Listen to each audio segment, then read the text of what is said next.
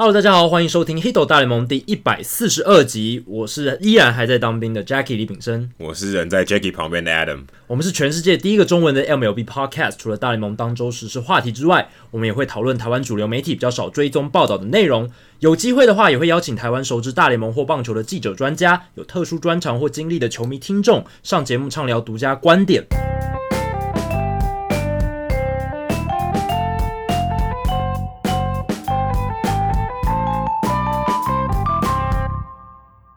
哦，那台湾这一周其实天气变得蛮湿冷的，尤其台北蛮湿冷。然后就连我们成功岭，其实前面我入伍的前一个半月都没有下雨，然后到放假前两天，连两天都在下雨，变成蛮湿冷的天气。那但是在大联盟这一边，反而却展现出，尤其在自由球员市场上面，展现出另一种气象。哦，比至少比去年。有点温暖很多，对，火烧的比较旺啊。对，从二零一七、二零一八年，我们节目一直在聊的冬季的这个自由球员市场寒冬，诶，来到今年这个 hot stove，就是大家讲的这个热炉季节，好像真的有一些柴火加进去了。那除了我们之前聊到 Yasmani Grandal 签了一个大合约之外，连 Mike Moustakas 这个过去在两年的这个自由球员市场寒冬里面的受害，可以说是受害者了。一个其实跟 Grandol 算同病相怜吧，对对对，他们都是。算是在酿酒人短居了大概一年到一年半的时间，对，然后都签了一张大的复数年合约，他们梦寐以求的复数年合约。而且 Moustakas 他是从前两年就开始有一些相关的新闻，就是他第一年我记得是被这个 qualifying offer 合格报价绑住，所以他只签了一个一年六百五十万美金的合约。对，而且他还那时候就好像有点呃心不甘情不愿的留在皇家队。对啊，因为留在他自己的母队。他那一年，二零一七年打完，他是入选明星赛，而且有三十八轰。那个时候他差不多开始是全垒打开始贬值的时候，对，所以他那个时候在自由球员市场非常不受到欢迎。没错，跟 Logan Morrison 是差不多同病相怜，因为 Logan Morrison 我记得那一年也打了很多全垒打，然后就他们两个人都只签到一年，然后这种几百万美金，连千万美金都不到的合约，很惨。然后隔一年，二零一八年，诶，他转队到酿酒人，诶，打得还不错，然后也有一些守备的价值。但是呢，酿酒人也还是只给他一张一年的合约，一千万美金。但是今年球季结束之后，他二零一九年在酿酒人队打出了 OPS Plus 一百一十四，就是呃比平均水准高出百分之十四，算是他过去两年来最好的成绩。也在今年入选明星赛，重点是他开始守二垒，当然跟这几年守备布阵有关系，因为守备布阵可以减少他守备范围的压力，所以他在二垒、还有三垒、还有 DH、还有这几个角色上面。还还有，包括甚至他会守一垒，那这些东西帮助他的守备多样性增加。那这可能是红人队，诶，我们都还没讲到红人队签下这张四年六千四百万美金的合约的原因。对，因为其实红人队很明显，他三垒根本也不需要补嘛，Suarez 还是圈内大王。对，你怎么会补一个三垒手？所以，嗯、所以 Moustakas 某种程度上也算是在今年学习到，哦，应该不说学习，应该证明了他。有一个多样性的位置，对，导致他有得到这个新的合约，应该可以这样说。因为如果他还是只能守三垒的话，红人队也许不会网罗他，对，非常有可能不会。因为你说叫他去守一垒吗？Joey Votto 还在那边，然后三垒有 Suarez，你基本上这两个人中心打线你不太可能调动。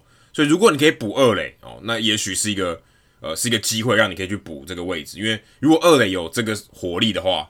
算是很大的加分。对，因为红人队去年前几年的二垒手是 Scooter Gennett 嘛，但他后来把他交易掉，然后换成最后是 Jose Peraza。Jose Peraza 打得很烂，应该算是一个工具人，他也守外野，但就是没有什么打击 power 的这个一个选手，甚至连打击率这几年也不是很理想，所以 OPS 真的很差。而且还有一点是，刚刚讲到 Joey Votto，他二零一九年的打击数据也有下滑，而且年纪也大了。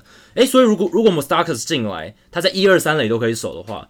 当然，三垒有 Suarez 这个主力，但是他可以去轮休，至少搭配轮休。对，因为现在很重要的关键就是让球员可以有一些休息的时间，所以这个也是很重要。不过值得注意的是，Moustakas 他已经三十一岁了，要进入这个三十一岁这个年纪，那。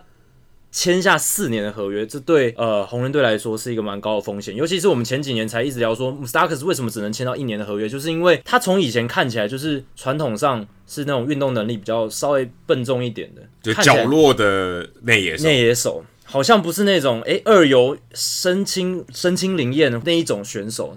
那当然他有 power，他打击不错，可是毕竟已经三十一岁，还能持续多久？会不会有受伤的风险？这个是红人需要考量的一些呃东西，这样子。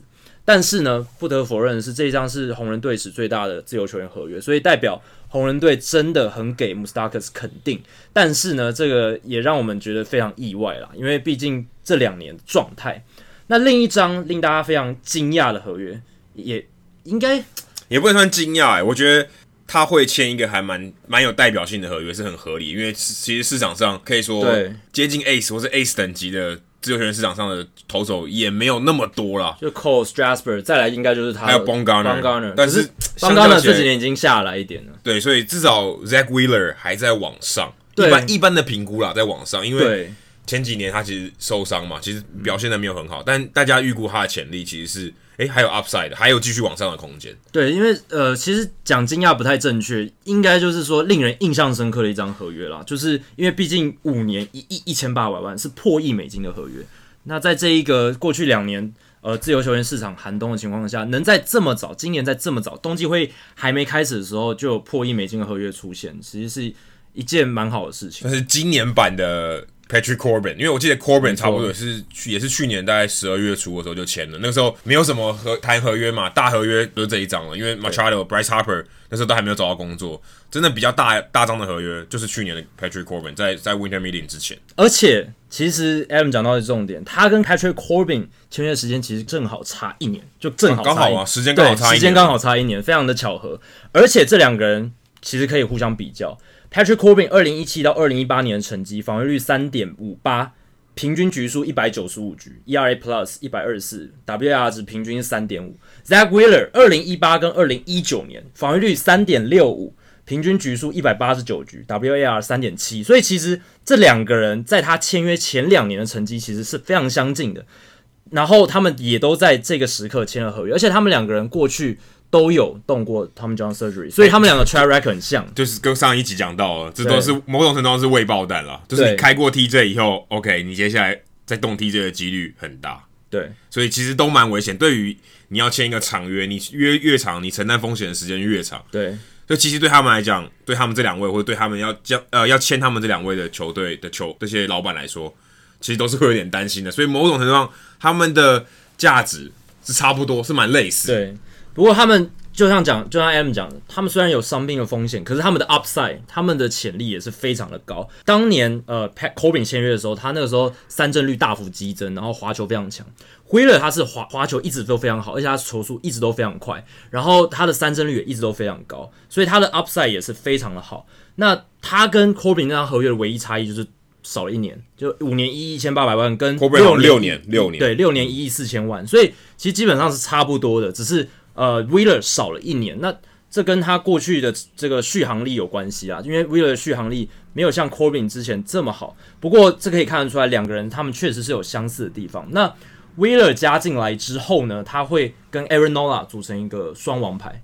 这个是他是王牌吗？我觉得已经在至少在费城的轮子里面算王牌，而且他们还把他排在 Jake Arrieta 前面呢。对，在前面。当然这是算是有点像是媒体预测的一个轮子，但是可以看得出来，大家都觉得 Wheeler 能力已经在 Jake Arrieta 之上。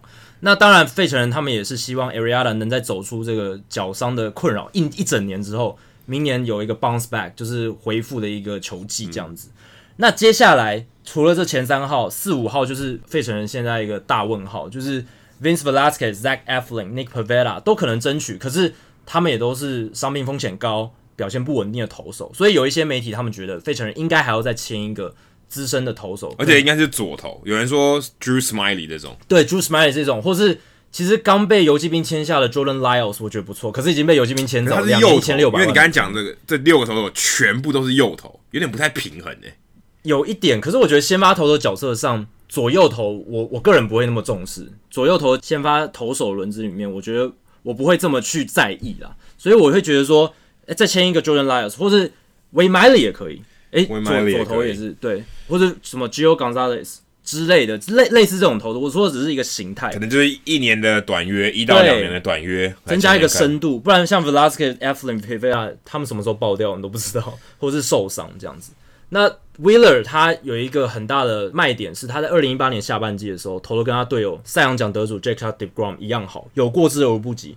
他在二零一八年下半季是九胜一败，一点六八的防御率，而且是在七十三局的样本里面。所以那一段期间让大家看到 Wheeler 他如果潜力整个释放开来的话，会有多么强悍。但是其实二零一九年有很多专家觉得 Wheeler 的势力潜力还没有完全没有被开发，还没有被开发，因为他的声卡球使用比例还是太高了。他声卡球百分之二十九的使用比例，跟他的四缝线球几乎是一模一样，四缝线球百分之三十。可是这两种球路成绩差非常多。Wheeler 的伸卡球被打局率是两成九八，被 OPS 点四八八，相较于他四缝线球被打局率只有两成四，被 OPS 只有点三三七，差非常多。那大联盟这几年的浪潮都是把声卡球换掉，然后用滑球或四缝线球去取代。那如果今年费城人队能够在这一个方面去做琢磨，然后提高呃、w e e l e r 的一些不同的球种使用变化，然后降低声卡球使用比例，也许他还有更高的 ceiling，更高的天花板。不过如果我是费城人队的老板，嗯、我觉得 Zack Wheeler 是我不会喜欢的那一种，因为他的 track record 实在不是很好。我觉得有伤病的这种投手啊，而且他真的其实好就好那两年，就是一八一九年，也不能说非常好。可能勉强是一个二号底三号出顶的这种投手，给他一张这么大的合约，而且五年，其实算是蛮久，因为呃他是二十九岁嘛，所以等于他要投到三十四岁，你想就差不多是陈伟霆现在的年纪，没错，风险也是很大，风险很大，等于你付五年，你可能真的最后使用它可能只有三年半，对，四年，对，其实真的算起来是蛮不划算，而且可能也是因为他们觉得。他们现在还在往上，这个上升的这个力道很强哦。他觉得也许可以吃到这一两年，二零二零年是我要拼的这一年哦。我可能还要再补强，我补了 Harper，我可能还要把 Realmuto 延长合约。我希望可以在这一年赶快拼拼一些成绩，可能 McCutchen 可以健康回归，搞不好二零二零年是我这一年。所以我觉得老板可能是在想这件事情吧，希望可以赶快赶快有拿到这些东西，不然真的长期来看五年，我觉得。风险实在太高了，而且辉瑞还有一个风险是，他这几年之所以会成功，他的均速球速球均速扮演很重要的角色，平均九十六点七英里是所有大联盟先发投手里面第四快的。可他三振率很蛮某种程度算蛮低的，就是但每局就一 K 啊，一 K，其实在这个年代算低啊，算算低，而且以他的球速来讲，平均算算很低诶。对对对对，球速这么快，九十六点七，所以代表他的潜力还是还有值得开发的地方。那球速这么快，有的风险是，哎、欸，接下来到第三年、第四年，他会不会球速掉下来？那少了球速之后，他还能有这样压制力吗？对，压制力还在不在？对，这是一个很重要的一个考量点，而且，呃，也要考量到 Wheeler 他能不能接受调整，这也是很重要。因为如果球速降下来的话，他不能做调整，就可能会像一些比较像 Felix Hernandez，如果他的调整能能力不是很好，球速掉下来。成绩整个就一泻千里，而且他比 Hernandez 更差，是他开过刀了。Hernandez 还没有开过刀，我印象中他是没有，他是没有开 TJ 的，没有那种超级重大的手术。那 Hernandez 到后来当然是有一些大大小小的伤势去影响他，可是呃，以整体的健康状况还有整个记录来讲，当然 Wheeler 是比较劣势一点。那所以就看 Wheeler 他接下来在呃费城人的一个表现。那费城就像刚刚 Adam 讲的，二零二零年是他们要冲的一年。而且现在有传闻说，因为他们已经不续约 Cesar Hernandez 还有 Michael Franco 这两个内野手，有可能啊、呃，因为他们现在总教练 Joe Girardi 了，他们有可能会找 Didi Gregorius 进来，因为 Gregorius 现在是自由球员，把他补进来之后，加上 Scott Scott Kingery 还有 Jean Segura，Jean Segura 可以移防到二垒，让 Gregorius 守游击，然后 Scott Kingery 守三垒，哦，他们再加上一垒手 Rhys Hoskins，他们这个内野就很完整了，然后这个战力哎就整个提升起来，然后搭配上。先发投手轮子的完整性是大有可为的。对，还有 David Robertson 要要健康啊。哦，对，这很重要，因为他们二零一九年会崩盘，就是因为他们牛棚从季初就整个换整组人，因为受伤的关系，那也让 Gabe Kapler 搞焦头烂额，所以牛棚也是一个呃值得费城人球队去注意的一点。不过牛棚相对起来是比说这个不管是野手啊投手来讲，这三个里面牛棚最好补的了。对，牛棚你甚至到。季中再补强，其实都还算来得及。或者从小联盟拉上来一个莫不知名的投火球投手，然后我觉得相对相对起来是比较容易调整的一环。没错，那从哪另一点也可以看出费城人对 Wheeler 的重视，这是他们队史自由球员先发投手第二大的合约，第一大是呃二零一零年的 Cliff Lee 一亿两千万美金，哦，居然还居然还不是第一哦。还不是，我以为是第一大哎、欸，还没，而且是投手而已哦，投手还不是第一大。Cliff Lee 那一年当然是拿了最大张，就是费城人先发投手史上最大的张。但是 Wheeler 虽然第二大，可是一一千八百万也给给足了面子，给足了他的这个认可，这样子。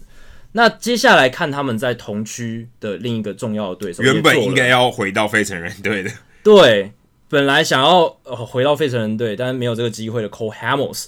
他到了亚特兰大勇士，是费城人的算是未来要竞争的死对头，因为他们两支球队都在往上的一个轨迹上。把大都会放哪里了？大都会也在往上的轨迹上，可是他们少了 Wheeler 之后，诶，先发轮值少了一个洞，这样子，那多了一个洞，多了一个洞啊，多了一个洞。那 Cole Hamels 他的状态是今年三十呃要满三十六岁了，然后签了一张一年一千八百万美金的合约到勇士队。那 Hamels 他虽然年纪大，可是他这几年的表现其实堪称算非常稳定。即便老了，可是他的投球水准还是一直在那里，就没有什么太大的衰退迹象或是什么崩盘的情况。而且老实讲，他也蛮健康的。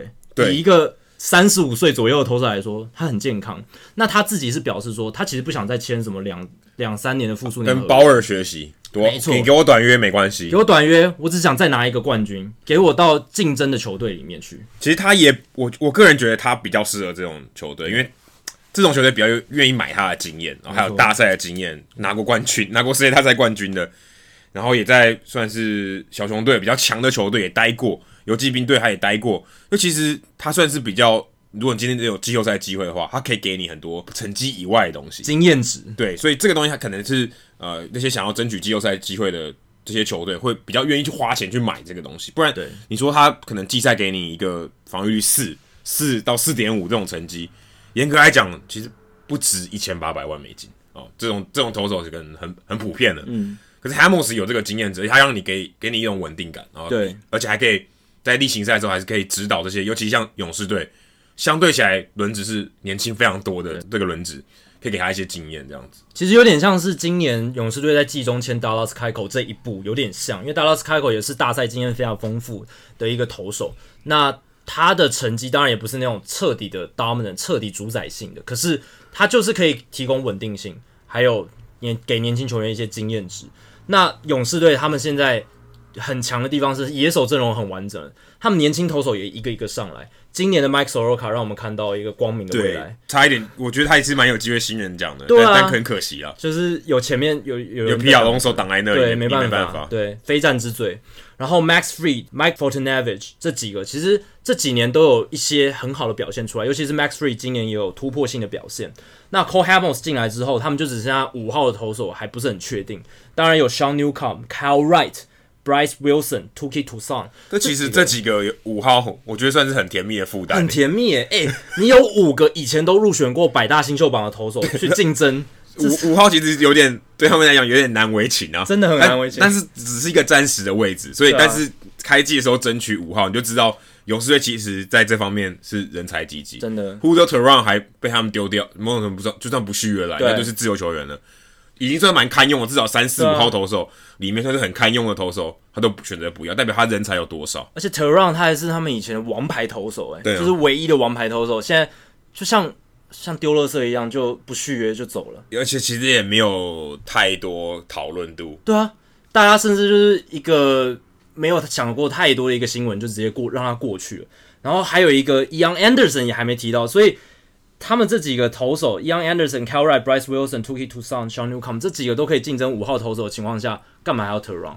对不对？这个投手轮值感觉比马林鱼还强诶。我说你刚才念的几个，对，这五个竞争勇士队五号的都可以去组一个马林鱼轮值，然后还比较强。对啊，所以这真的是非常夸张一件事情。所以勇士哇，接下来二零二零年、二零二一年都很有看头。我觉得国联东区真的不应该花钱。我觉得马林鱼是聪明的。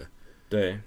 因为现在现在四支球队超强，四支战的乱乱七八糟，你总是会累，你总是会总是会合约到期，总是会毕业，对啊，等等你们毕业以后，我又有空档了。你看国民队刚拿冠军，勇士队起来，然后再加上刚刚我们提到费城人，大都会其实也还是想要继续竞争。大都会是这里面感觉衰退应该会是最快的，最快，因为相对起来他们年轻球员相对比较少，除了皮尔龙手以外，但是其实他们阵容整体来讲比较没有那么年轻。应该而而且应该说他们的深度也没有像其他球队这么深，他们的农场没有那么深，然后他们的投手群，你看虽然过去这几年他们靠了一批很厉害的优秀年轻投手压阵，可是接下来可能人要走了，要签自由球员合约了。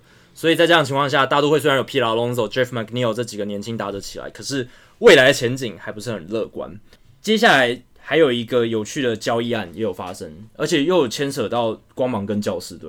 教士队很忙哎、欸，很忙。AJ Preller 感觉这个休赛季蛮忙的，大刀阔斧，有点像他跟费城人蛮像的，就是想要拼一把，而且有点像前几年的 Jerry Dipoto。诶，Jerry Dipoto 这个冬天反而还还蛮安静的。有啊，有有把。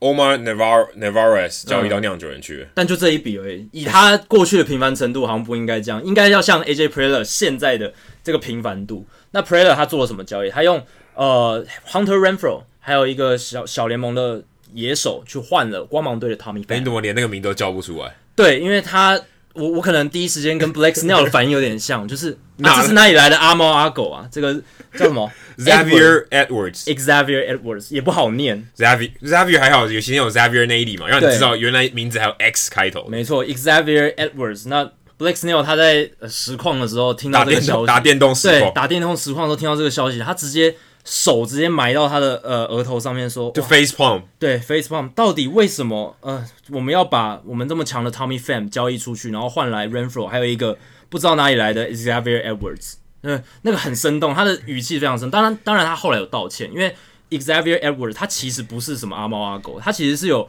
呃入选百大新秀榜，然后而且他是二零一八年选秀第三十八顺位，其实很前面，很前面的，是第二轮很前面的，而且是教士队农场里面第五名的新秀。教士农场我们之前聊过了，他们是全大联盟最好的农场，能在教士队农场排到第五名，那是非同小可的事情。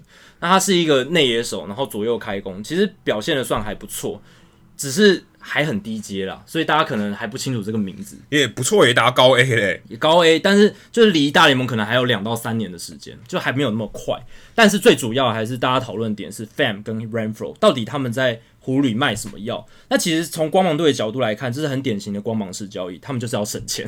因为 Tommy Pham 根据 MLB Trade Rumors 他们的推估，今年的薪资仲裁金额应该可以达到八点六 M，就是八百六十万美金。那 Renfroe 的话，今年推估的薪资仲裁金额是三点四 M，就是三百四十万美金，所以等于是省了大概五百万美金的额度。还有一个重点是，Fan 他只剩两年的控制权，他在二零二一到二零零二零二二那个休赛季，他就会变成自由球员了。但是 Renfro 还剩下四年，最快也要到二零二三、二零二四那个休赛季，他才会变自由球员。所以光芒队等于得到了诶一个新秀，加上 Renfro 多两年的控制权以及省钱这样子。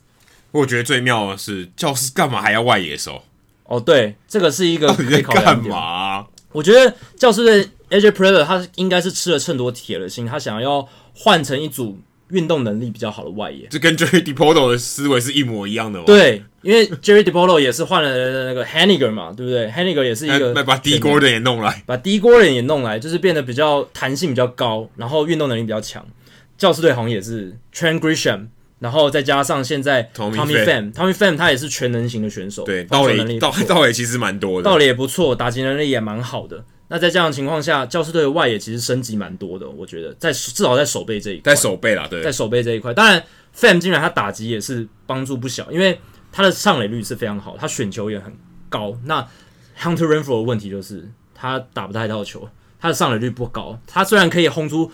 很漂亮、很远的全垒打，可是他今年的上垒率不到了三成。哎，搞不好光芒就喜欢这种啊！哎、欸，看造看 XVL 的人、啊，对啊，他们当然很喜欢看 XVL，但是他们也可能去改造 Renfroe 的一些。对，也有可能，搞不好他知道这个缺点在哪，对症下药，搞不好改得了。对，AJ Preller 他另一个可能急急需好的外野手的另一个点是，教士队的左外野手在历史上真的是蛮烂，尤其是最近这十五年，教士队上一个。呃，WR 值比 Tommy Pham 今年三点七还要高的左外野手是 Justin Upton，二零一五年四点三。可是，在那之前，要得追溯到一九九九年的 Sanders Reggie Sanders 四点一的 WR 值。所以这二十年间，他们只有两个比 Tommy Pham 二零一九年成绩还要好的左外野手。所以 Pham 进来的话，等于就是把他们左外野长期以来的这个痛，有点算是补起来的概念。这个交易我觉得对两两方算是各取所需，只是以教士的角度来讲，好像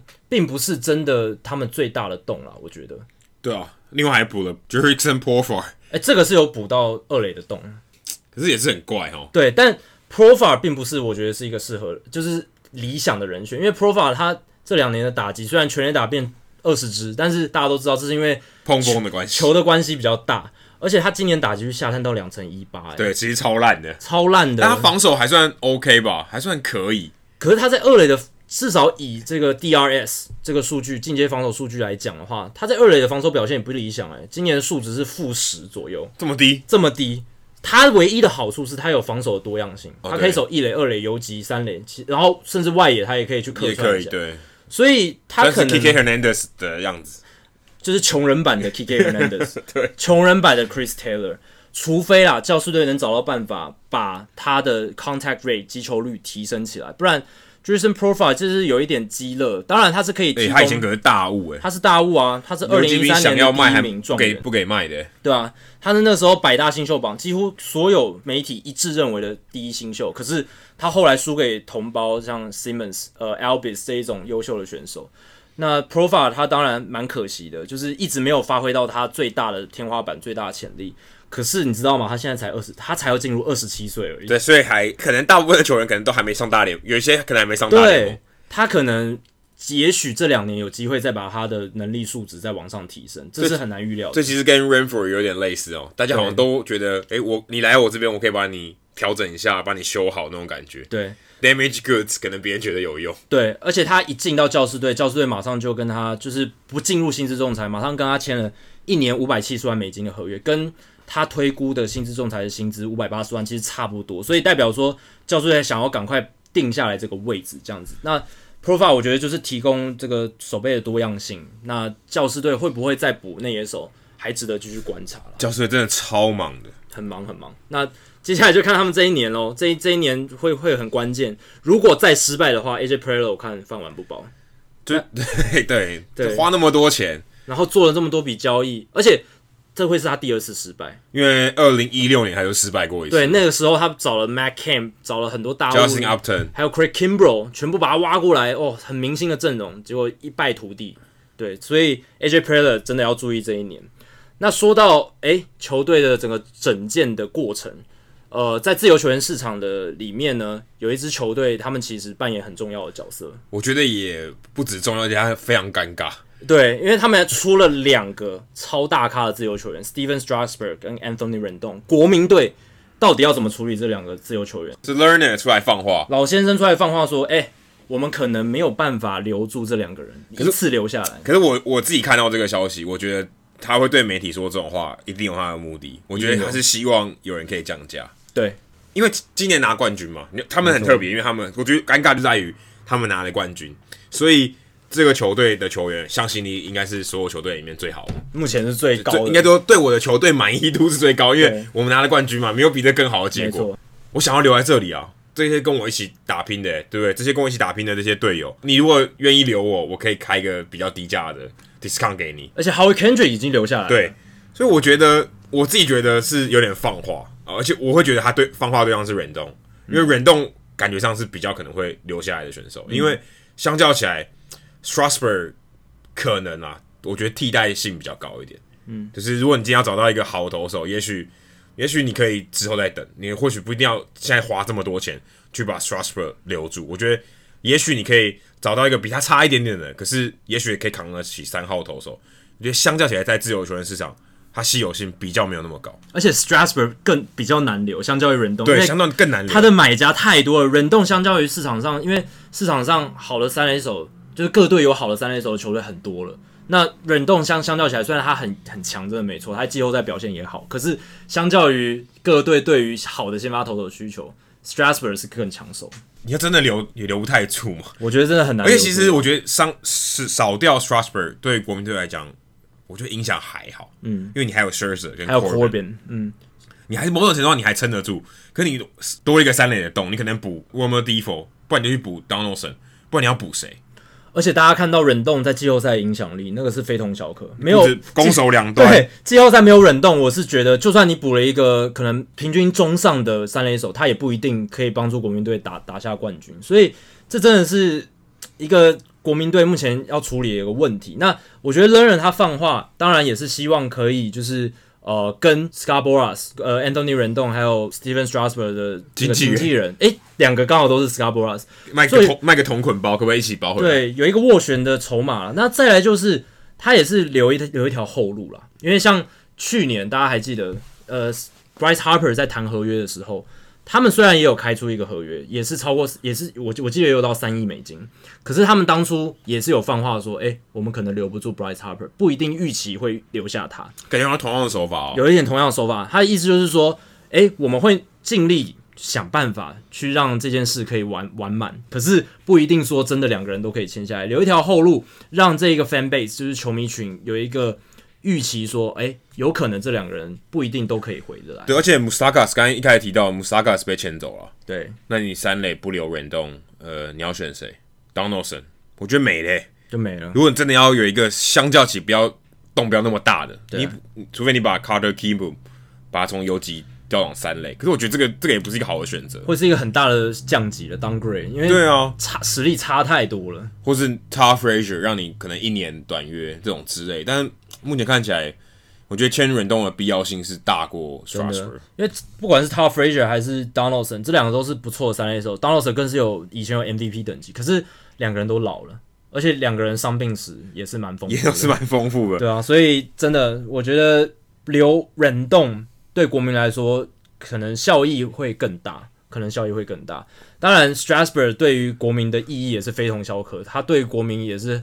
在成绩上面的贡献也很大，可是就像 Lerner 讲的，不一定两个人都留下来。我觉得一定留不住了，一定留不住吗？你觉得一定留不住？这不两个都花下去，钱都爆啦、啊。对，也要考虑一点就是奢侈税门槛，因为如果两个签下去，国民队，而且我觉得这两个人一定会超，这两个人一定不可能签短约，一定干嘛超长，一定至少五年的，对，四五四五年以上的。忍动虽然是因为有些媒体是认识忍动，他们是觉得他不会想要签那种。六七年以上的合约，他可能四五年就打完之后就想退休了。这可是这也代表他 AAV 会非常高。对，但也有一说他想要去有跟游击兵谈嘛。对，至少他的家虽然某种程度上家乡嘛，因为德州很大啦，但但德他也许会想要回到德州。对，而且有很多媒体都拿 Arenado 那一张两亿六千万美金的合约来去预测说，忍动会拿到的合约总值会是多少？会不会超过两亿六千万美金？也值得观察。很高很高，可是。忍动有一个劣势是，他的守备能力没有像 Aaron Alo 这种年复一年都是顶尖，当然也在平均之上，可是就是没有到这么这么顶尖。但是忍动的优点就是在于他季后赛的表现，所以这个都是各队需要去考量的点。那这一个礼拜还有一个也算是蛮重要的消息，我觉得宏观的角度来讲蛮重要的，就是不续约处分的重点球员，还有就是整个名单这样子。那这一个年度总共有五十五名球员。被不续约处分，先解释一下不续约处分是什么意思，就是英文就是 non-tender，那它指的很特定，就是指那些年资满三年，但是还没有满六年，借在呃最低薪资还有自由球员市场之间这一些可以参与薪资仲裁的球员，对，就代表他没有签合约。对，没有签延长合约。如果像阿图维可能在薪资仲裁之前就签了合约，对，那代表他有约在身，他已经不算了。对，所以就是这一些没有合约但年资满三年还没有满六年的球员，他们接下来都可以进入薪资仲裁嘛？那球队可以决先决定说要不要给他合约，让他可以进入薪资仲裁。所以这就是续约或是不续约处分的这一个名词的定义，这样子。那今年有五十五个人，是过去十年来最多。那这反映出了一个什么现象？就是其实大部分球队对于很多中产阶级的球员，就是表现没有到特别顶尖，大概就是平均 average，但是也不会特别烂，就他一定有一定程度的贡献，WAR 值可能二左右，但是他没有特别吸引力的时候，球队就不会花钱投资在这一些有一定年资的中产阶级上面。为什么？因为这一群中产阶级。他的表现落在平均，但是他接下来的薪资会大幅增长，因为薪资仲裁他们还是看传统数据，全垒打、打点、打击率这一些。其实换句话说，他们就是比较差一点的先发球员，对，因为代表我还是需要你，然后你、嗯、而且你的数据累积的也蛮多的，所以你代表你有一定的时机，没错。可是我可是我不觉得你以后会更好，对，哦、所以我就要放弃你。对，比方这种思维就是你可以打，我可以按，我可以让你上场，可是我不觉得你会打得更好了，对，所以我不会想要留你，我就让你走。对，而且这几年球队趋势是他们越来越想省钱，他们越来越意识到说这些球员你给他薪资仲裁的薪水也不不不一定会符合效益，因为薪资仲裁的薪资的涨涨幅可能是四五百万美金，有些更厉害的一一两千万都有可能，他们这些球队就会以超便宜的。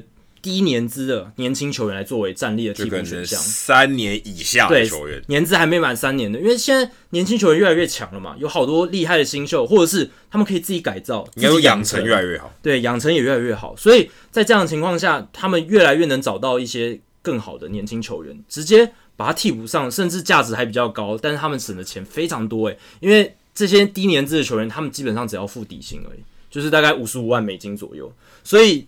比起几百万美金，然后表现普普，那你不如找一些诶有潜力的，虽然不一定会成功，有可能会失败，可是成功可能就会创造极大价值。像 Mookie Betts 生涯前三年，哇，那个红袜队赚到的钱可能是几亿美金在算的，但之后要还，之后就要还了，看他们能不能还还还得到这样。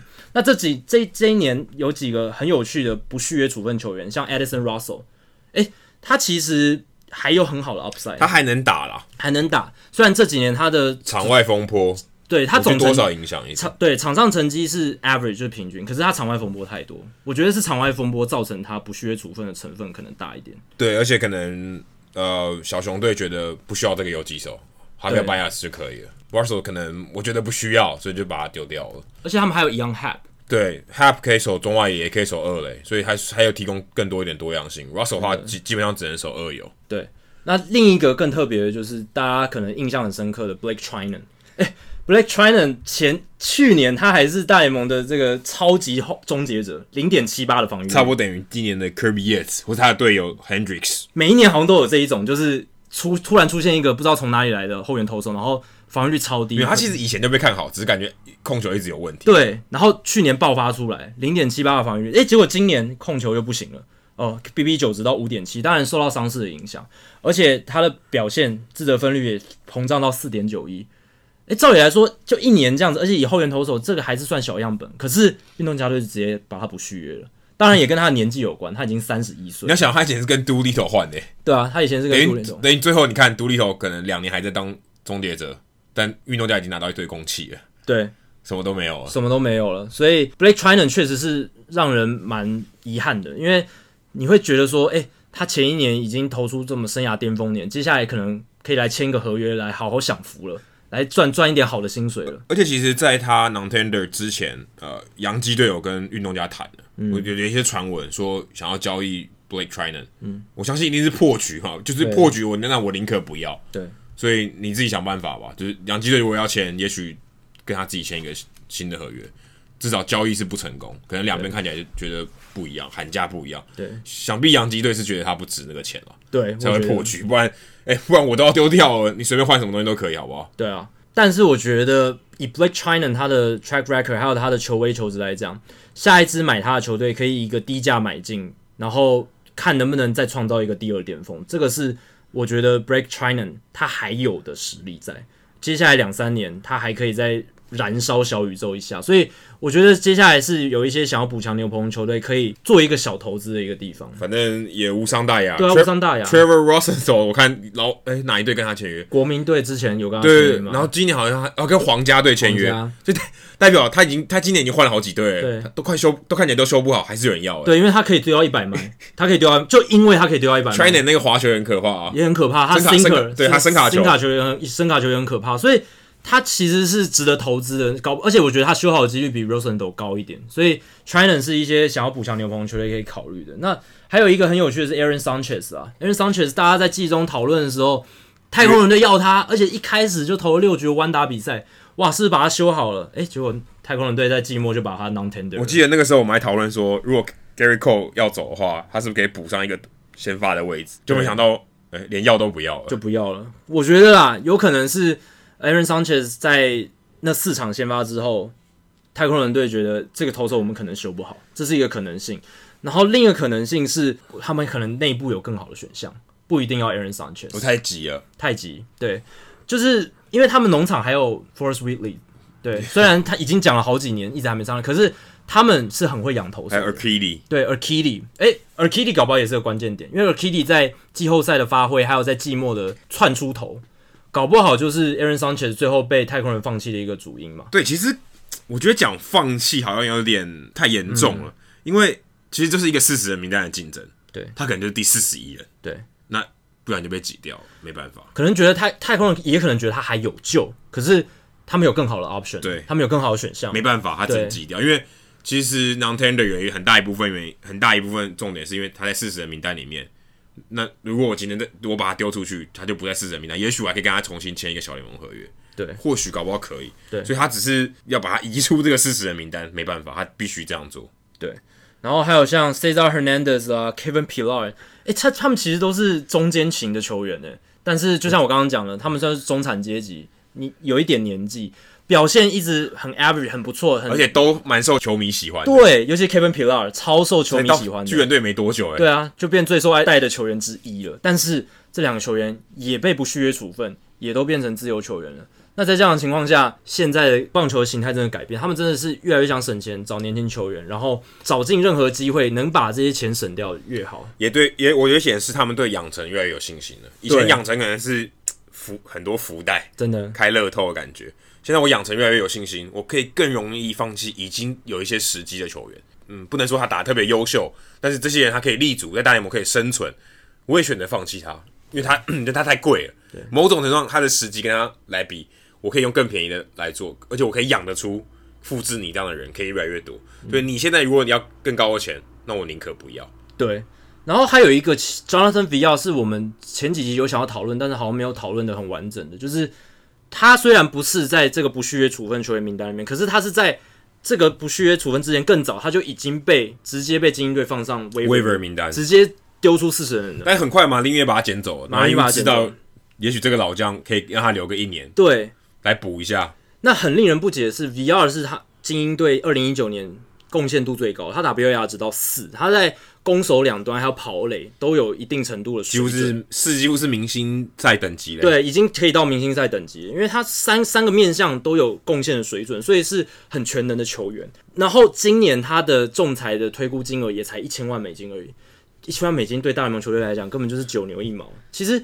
就算刚刚这些人还拿不到一千万，欸，哎，对啦，对啊，所以更惨。刚刚这些人可能真的，如果要给他们，他们拿不到一千万，对，就几百万美金哎，欸，所以更惨。那那前面这些球员更惨，Villar 还可以拿到大约一千万美金的薪资，但是精英队还是不要。有很多人就觉得说，就算你明年二零二零年没有想要竞争，可能接下来会烂个好几年，可是你至少留一个像 Villar 的这种攻守都表现不错，又会盗雷，至少增加一点可看性嘛，让球迷可以看看个比较好看一点的比赛。可是精英队说不要，他们这一个。不放弃 Villar 的举动，就有点像是告诉球迷说，我们明年就是要摆上一个非常烂的棒球。没有，今年失败了，今年没有谈到底，还不是最谈的。对，我们还要再更谈一点，我们要连续几年都挑战啊、呃、选秀签第一名。今年失败，对啊，这个 Villar 的操作输给老虎，对，有一点像说我们不演的啦，我们不要再输给老虎，我们真的要挑战最烂的。不过我在看一个专栏的时候，他有写到有一个可能原因是因为。呃，精英队因为他们跟国民队一直有这个转播权合约的问题，精英队拥有了这个 Mason 电视公司，因为二零零五年的时候，国民队呃从蒙蒙特娄博览会队搬到华盛顿地区嘛，那因为华盛顿地区本来是精英队的市场，那电视台在分润的时候本来没有。国民队这支球队，但国民队进来之后，他们变成要分一杯羹给国民队。但是到底要分多少？这两队吵了很久，这十五年来一直在吵。诶，结果法院在今年呃十一月的时候有一个判决，就是精英队要给国民队一亿美金的，算是之前的权利金回还给国民队这样子。所以，哦、所以他们等于多了吧？对，要给他们一亿美金。所以这有可能是精英队的管理团队他们觉得哇。尤尤其老板啊，他就觉得哦，我接下来要损失这么多钱，那我可能尽量省。我留 Villar 干嘛？对，留 Villar 干嘛？我能省个一千万也是钱呐，所以就把这个东西直接留掉了，这也是有可能的一个因素了。还有另外一个新闻，其实这个我是蛮特别的。我知道这个消息的时候，是 Jordan 哥告诉我的，嗯，算是伟杰伟杰兄的密友啊，我我不能叫伟杰兄了，伟杰黄伟杰其实比我还小，就是台湾接最多界外球的达人，对他他跟他跟黄伟杰算是。虽然私底下都蛮熟的，他那个时候告诉我说：“哎、欸，黄伟杰也被 non-tender。”我想说：“哦，要被释出，游骑兵怎么会把他释出？对啊，哦，结果后来呃也是跟之前的操作一样，其实算是换换约，non-tender 其实叫不换约，但其实他们某种上是换约，因为他等于把他算重签一个小联盟对对对对，所以他我觉得最主要目的啊是清出那四十人名单，嗯，就等于我把你下放，某种程度上是我把你移出四十人名单，但我不是真的要把你释出。那他我相信他在做这个决策的时候也跟他讲说，好，我们。马上就会签约，可能过几天，或是或是我们之后公布。对，但是我一定会把你再签回来哦，让他比较安心一点，不然可能情绪上会受到一些影响。但是看起来就是一个 non-tender，刚刚我们讲这种传统呃战力考量以外的另外一种做法，就是我需要调整我的四十人名单，所以我选择把你 non-tender，呃，把有某种程度很像试出，但又再把你签回来这样。就是有一种像是有一点像行政作业上的小操作啦，对对啊，就不是说真的因为觉得你表现不好，或者是球队不需要你就把你直接不续约处分，只是说。我们在四十人名单上面有其他考量，那先把你放在三 A 里面，那以后可能还是会运，因为你在三 A，你还是随时都有可能被调上去。对，而且可能可以签一个更好一点的小联盟合约，因为他原本的小联盟合约可能薪水没那么高。对，那现在我帮你重签一个，也许我让你薪水可以更高。而且他有上过大联盟，对，他有上过大联盟，本来就会比较，本来就会比较高。对，所以如果我今天重签一个，也许我可以给你更好的待遇。对，啊，让或者是更有更好的弹性嘛，因为如果你在四十人名单里面，你可能要过 waiver 名单什么的，很麻烦，那不如。我就直接把你放在三 A，那他也有获得大联盟春训的邀请，所以也许他开季的时候还在二十五人名单里面，也未必。对啊，虽然黄伟杰去年在应该说上个赛季在大联盟小试身手，保送比三振还多，可是大家如果仔细去看比赛的话，你是可以看得出他的潜力的。他的投球形态是未来会符合，就是我们接下来这几年棒球界会想看到的发展，就是。速球，然后他的大需求这些球路，这个搭配其实是，而且其实之前访问黄伟杰的时候，他有提到球团也希望他往这个这个方向去走，所以我觉得游击兵球团应该还是挺对他很有信心了，我觉得应该是很有信心的。对，那接下来其实也没有换话题，我觉得这个话题都是在同一个大雨伞底下，都是跟球队的经营权有关。这个礼拜，诶，可能赵大蛮开心的，因为大都会队的家族。Wilpon 他们终于决定要把球队卖出去，不知道 Wayne 开不开心？不知道哎、欸，这个可能我们之后有机会的话，麻烦 Wayne 听到这一段以后，啊、在节目下面的留，在那个在那篇贴文下面留言，对，提供一下身为一个大都会的员工，你听到这个消息的你的想法是什么？任何想法都可以跟我们分享。那 Wilpon 家族他们从一九八零年、八六年的时候，其实 Fred Wilpon 这个大老板他就已经开始在买大都会的股权了。那直到二零零二年，他们整个控制了大都会队，那那个时候他们是以一亿三千五百万美金买下剩下百分之五十的股权，在二零零二年的时候，然后那个时候大都会队的估值其实只有三亿九千一百万美金，可是呢，经过了十七年之后的现在，现在大都会队的估值是二点三个 billion，就是二十三亿美金，所以这十七年来大都会的这个市值也是成长了非常非常多。那对 Wilpon 家族来讲，他们也是在这十几年中当中，也是卖掉这支球队顺利卖掉的话，他们应该也是可以赚到钱的啦。因为大家知道，自从二零零八年呃雷曼兄弟的事件之后，金融海啸，其实 Wilpon 家族是受到直接的冲击的，因为他是那一个庞氏骗局的受害者，很大的一个受害者，所以。二零零八年之后，Wilpon 家族其实他们的财务状况一直遇到问题，而且甚至会把一些本来要用在球队预算上的钱，直接挪用到纾困他们的家族的经济困难。是怎样？医疗团队也省钱了？对，医疗团队也省钱，因为这对球迷来讲是一个很很难接受的事情，因为这是你们家的事情。但是当然，球队也是你们家的，但球队也是一个企业啊。如果他母企业受到影响，球队缩紧缩。也是蛮合理的操作，好像也是蛮合理的。可是对就没那么多钱嘛？对，对球迷的情感上是一个打击嘛。那因为没钱别来玩嘛。对，没钱别来玩，或者说大这些大联盟球队，他们也扮演着社会公器，某种程度上扮演社会公器的角色啦。就是他还是要涉及一点公共利益，你不能只完全以自己的利益考量，所以这会有点伤球迷的情感。但 Wilpon 家族完全控制大都会队之后，有一个很大的问题，就是他的老板 Fred Wilpon 还有他的大儿子 Jeff Wilpon。他们会常常干涉球队的事务，因为他们两个人都是非常爱棒球的。像 Fred Wilpon 今年八十三岁，他高中的时候跟 Sandy Koufax 在同一个高中，应该说一起打高中棒球，还有高中篮球。呃，算是蛮有棒球渊源，然后他自己也很喜欢棒球。他的儿子，大儿子 Jeff Wilpon 有打过大学棒球，甚至差一点就要变成职业球员。他们两个人其实都很想要，诶，运用自己对棒球的 sense 去操弄这支球队，去干涉一些事物。像他们会之之前 Terry Collins 还在的时候，他会跟 Terry Collins 说：“诶，你们可以在球球员休息室里面去指导配球啊，不一定要让捕手跟投手去配。”或者是他们会看牛棚的练投，然后去做一些指导或什么的，但其实这些并不是教练团或者是球员他们想想想要遇到的。不要来插手，对，不要来插手，让我们做好自己的专业。有一次，甚至呃，Wilpon 他直接丢了一个手套给一个球员说：“哎、欸，你用这个新的手套，这个这个手套很棒。”但那个球员没有理他，所以你就可以看得出来，这个他有留在队上吗？没有。不不知道，因为他是一个不具名的球员，所以至少在我看《纽约时报》这篇报道里面，很多的 source，很多的消息来源都是不具名，因为他们怕自己跟 Wilpon 的关系搞坏，因为 Wilpon 毕竟还是纽约地区非常知名的一个地产大亨家族啦，所以大家都不想要跟他们的关系搞坏。只是大家都知道，纽约大都会自从二零零二年之后，只打进三次季后赛，然后。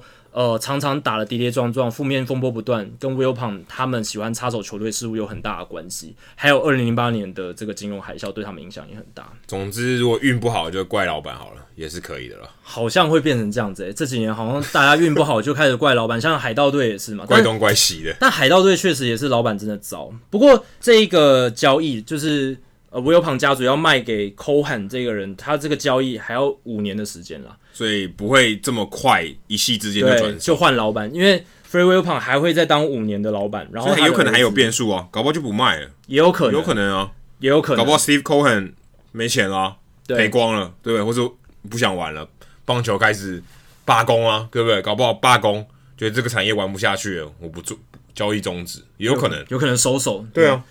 但是可以值得注意的是，Wilpon 家族卖这个百分之八十五股权给的这个人叫 Steve Cohen，刚刚你已经有提到，是一个也是一个知名人物，诶，也不是小咖。对，反正就是华尔街的一个人物这样。没错，我看我看有人写外号交易界的 Michael Jordan，诶，这个名号不小，诶，这个这个比喻代表他可能很会操作这些对冲基金 （hedge fund），嗯。很厉害，很赚很多钱哦，那他也有一些就是你知道人品上的问题，有内线交易啊，也有被判刑，所以嗯，换了一个新的老，如果未来换了一个新的老板，真的可以帮助到大都会吗？其实现在目前看起来，我觉得这个也没有说一致较好，这个舆论也没有说啊一致较好，说一定科恩就是比较好的老板。对，而且科恩虽然二零一二年曾经出手想也想要买道奇，对不对？但是这也并不代表他。很懂棒球，或者是他对棒球很爱。欸、其实也未必耶，一定要很懂棒球嘛。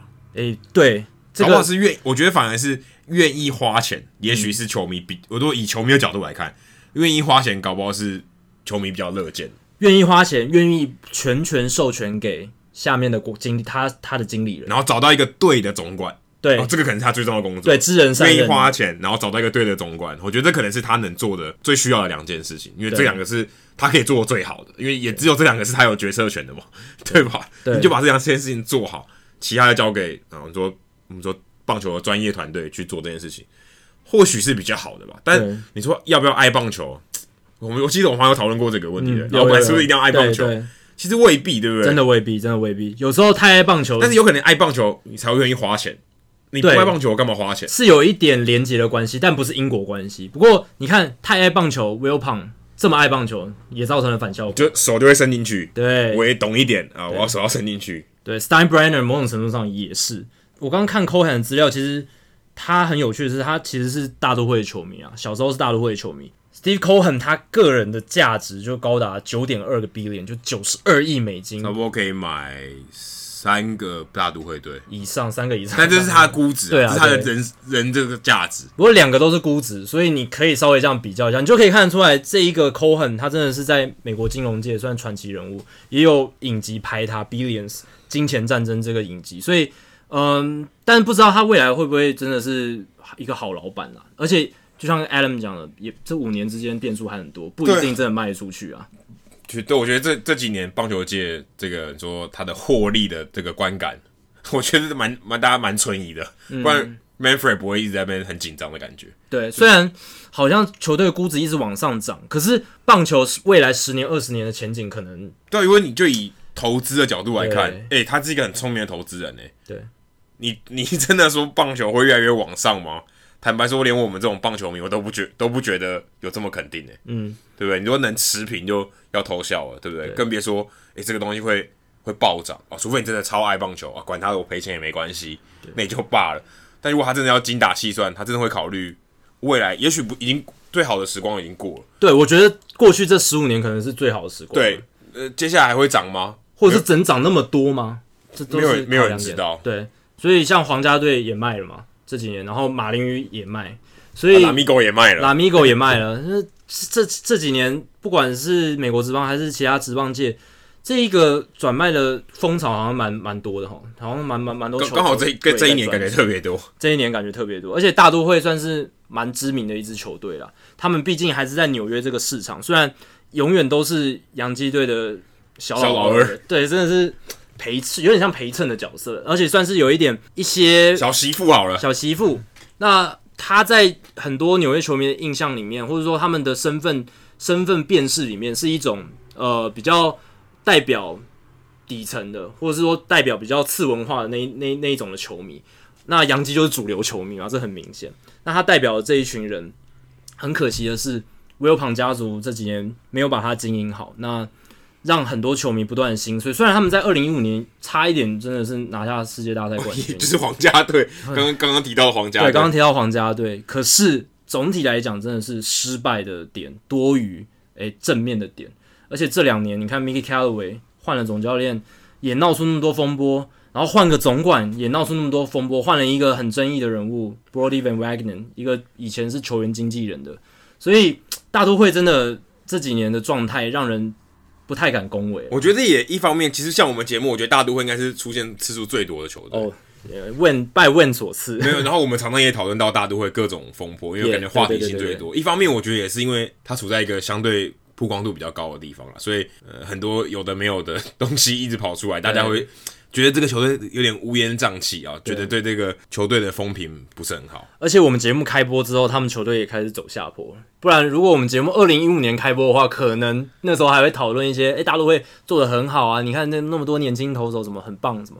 但是二零一七年之后，他们一直在走下坡，所以真的很难说一些什么。如果我们节目是二零零五年、二零零四年，可能也一直在说魔鬼鱼的坏话。对，魔鬼鱼怎么那么烂？因为他们那时候真的是烂了非常久。对，其实其实不能这样看。如果更宏观一点来看，也许他们做的没那么差了。对，而且一九八六年，你刚才讲他接手那一年，就是他们拿冠军那一年诶。对啊，所以 拿冠军以后走下坡很合理吧？因为冠军是最高峰了，你还能比冠军更好吗？三点八，对啊，只是前面那从一九八六到二零零二，他们都只是占比较小股权，还没有完整的控制这样，所以那个时候其实他们那一只手还没有伸得很深。可是，一九八六年到二零零二年的大都会队，好像就是到后后期比较成功，因为有 Mike Piazza。但他们他们也是打进世界大赛，你也不能说不成功啊。对对对，就是至少这三十年他们打进两次，所以还不错。对宏观角度来讲还算不错，但是对于这一些纽约大都会的球迷来说，可能。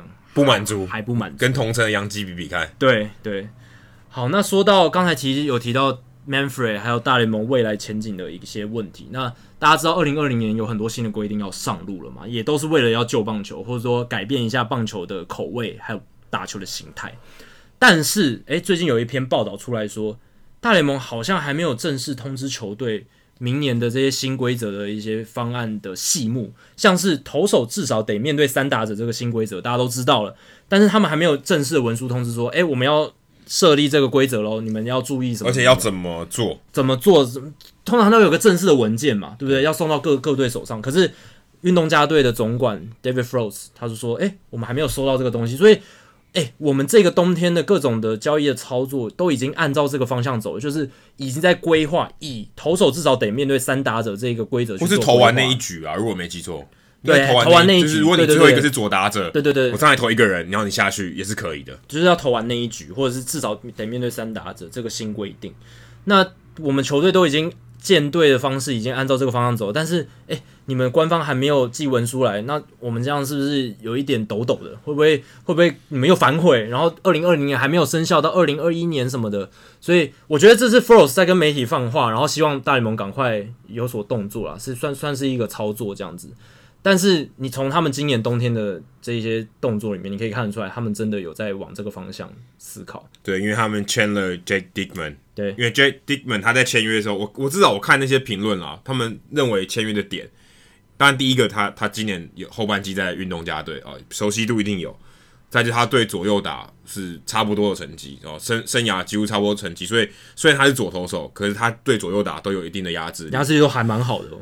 所以我签他，因为因为他在这种情况下，你说不管我一局内要至少面对三个打者，诶、嗯欸，如果你左右打都有，对我来讲，我比较不会像一人左一样比较吃亏一点。如果你面对右面对右打的时候，所以我签他哦，他有一定应该讲说，因为这个规则，Dickman 有点受贿啊，哦，就是他价值有所提高，可能比如果当你允许一人左的时候，他价值是相对比较低一点点，所以他们把 Ryan Butcher 裁掉了，我说我不要，因为。你的左右打成绩实在差距太大了，对，所以我我宁可不要你哦，我选择我留 Dickman 就好了。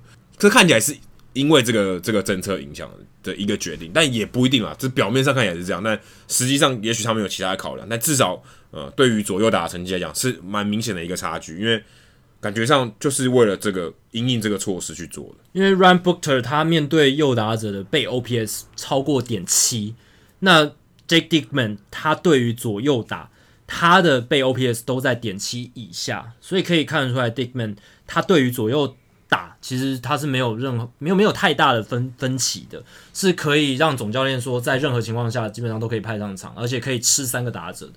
但是 Booker 他就是蛮传统的那一种一人左的形态，有点像 Jerry Blevins 那一种。但他事实上他的对左打还比对就是比 Dickman 还要更更有压制力一点。如果以单就以成绩来看了，对。当然，因为一人左他最大的价值就在于他能压制左打。对，对，那 Booker 他也是跟 Blake Treinen 一样，都是被运动家不续约处分的球员，所以可以看得出来说，诶，运动家在牛棚的操作上面有真的想要往大联盟这个新的规定去做操作。那大家也可以观察一下其他球队他们在牛棚组建上有没有一些诶运作或者是决策，也是因应这样子的思维。那这个大家就可以去。讨论一下，说，诶，这个真的规则也是明蛮明显，能够影响到球队的决策的。对，因为他如果要签这些算功能性的球员，他考虑的点会更多一点。其实，其实刚好我在前就上个礼拜吧，在台南的时候也有访问到王维忠，其实也有谈到这一点。因为王维忠在今年的角色蛮像是一人左的，嗯，有时候啦，但他大部分时间是可能是啊比数落后，对长局数，但是他也有担任过一人左的。嗯，如果以这个没有这个政策来讲。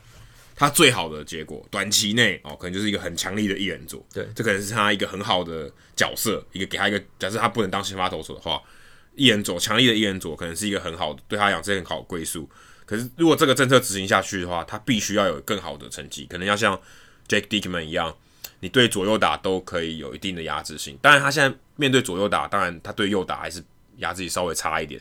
但是差距不到那么大，所以未来如果王维中想要找到一个比较好、比较稳定的定位的话，也许他在左右打上面的成绩是要更突出一点，才有办法在大联盟。如果这个政策有实行下去的话，不然他可能会很惨。对，可能可能我觉得他价值就会相对比较低了。对，他现在的优势就是他有接近先发投手的续航力嘛，这个是他在这个规则里面的优势。但劣势就像 Adam 讲的，他对于右打的压制力还不是很好。那这个方面只要。维中能再多加油，我们还是希望他能够，哎，尽量能在大联盟发光发热。这个是我相信所有台湾球迷都希望看到的。对啊，或者他就把长中继投好，其实也是一个蛮稳定的角色。对，尤其是现在大联盟各队都越来越重视这个球员名单的稀缺性。球员名单现在变二十六人了嘛，应该又变要变二十六，也要二十六人也是另外一个。但是但这个应该已经确定，这也没什么好谈的。对，所以就是在这种球员名单的稀缺性上面，每一个球员名单的位置都非常非常重要，所以你。一个人如果能吃比较多局数，然后而且又符合这个至少面对三打者这个规定，这些选手会更有价值。也是为什么很多以野手角度来讲，就是那些多功能性的野手，大家会越来越想要。还有二刀流，对，然后 Profar 还能够签到不错合约的原因。我我觉得都跟这个有关系，感觉是我可以有更灵活的调度，更有效率的去做这件事情。我今天在二十六人名单里面，我可以有更多的变化。对，然后像以前那种专职代打，已经大联盟已经没有了。铃木一朗可能是最后一个，现在已经没有人会留一个代打的位置给一个球员，因为大家都知道每一个位置的稀缺性太高，代打价值太低。Master 这种，对对对，Masters，甚至运动家以前还有什么专职代跑，那是不可能再发生的事情。